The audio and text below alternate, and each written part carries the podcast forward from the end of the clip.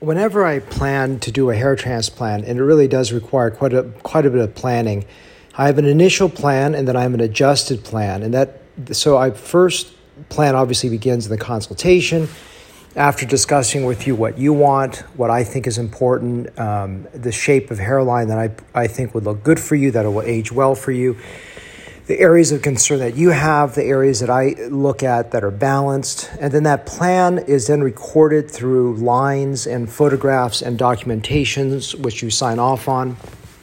On the day of the procedure, of course, I then redraw the hairline for you, redraw the areas that we're concerned about, revisit the notes that we discussed, look at the photographs that I have documented.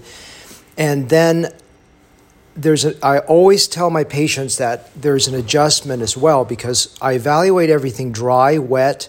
I look at your hair both dry and wet, and then I also look at what you have for donor capacity. Sometimes you have more one-hair grafts, which may not give density. You may have more three-hair grafts, which may have more density.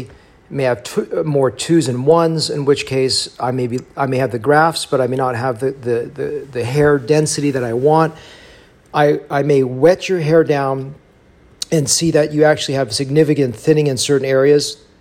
And so that plan may adjust. And I always tell my patients that plan could adjust and shift things either toward a larger expanse or toward a smaller expanse. Now, why would that be?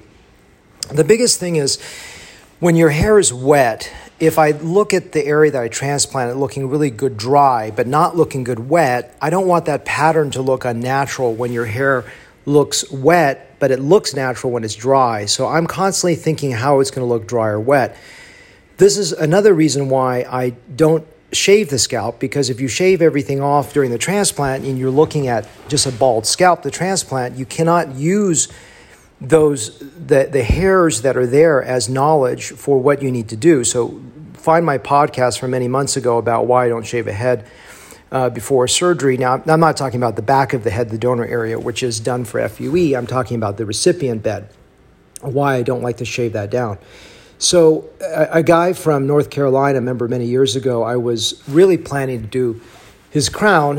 And, I learned my lesson by communicating better in the front end of this, but he agreed with it in the middle of the procedure, but I wetted his hair down, really looked at the mid-scalp, and I saw that, you know what, this is not going to tolerate just being left open and going to the crown, because he would look good when his hair is dry, but when his hair is wet, it would have looked weird. So I told him I needed to move toward the crown, to stop at the top part of the crown, but not go all the way down the crown. Otherwise, I think his result would be unnatural. Now, it doesn't mean that I couldn't come back and do the transplant to fill that, but in that situation, I was thinking if this guy never comes back for a transplant, if his hair is wet, this would not look good. So the one thing that I always think about as I'm planning or strategizing a scalp is how does that hair look both dry as well as wet?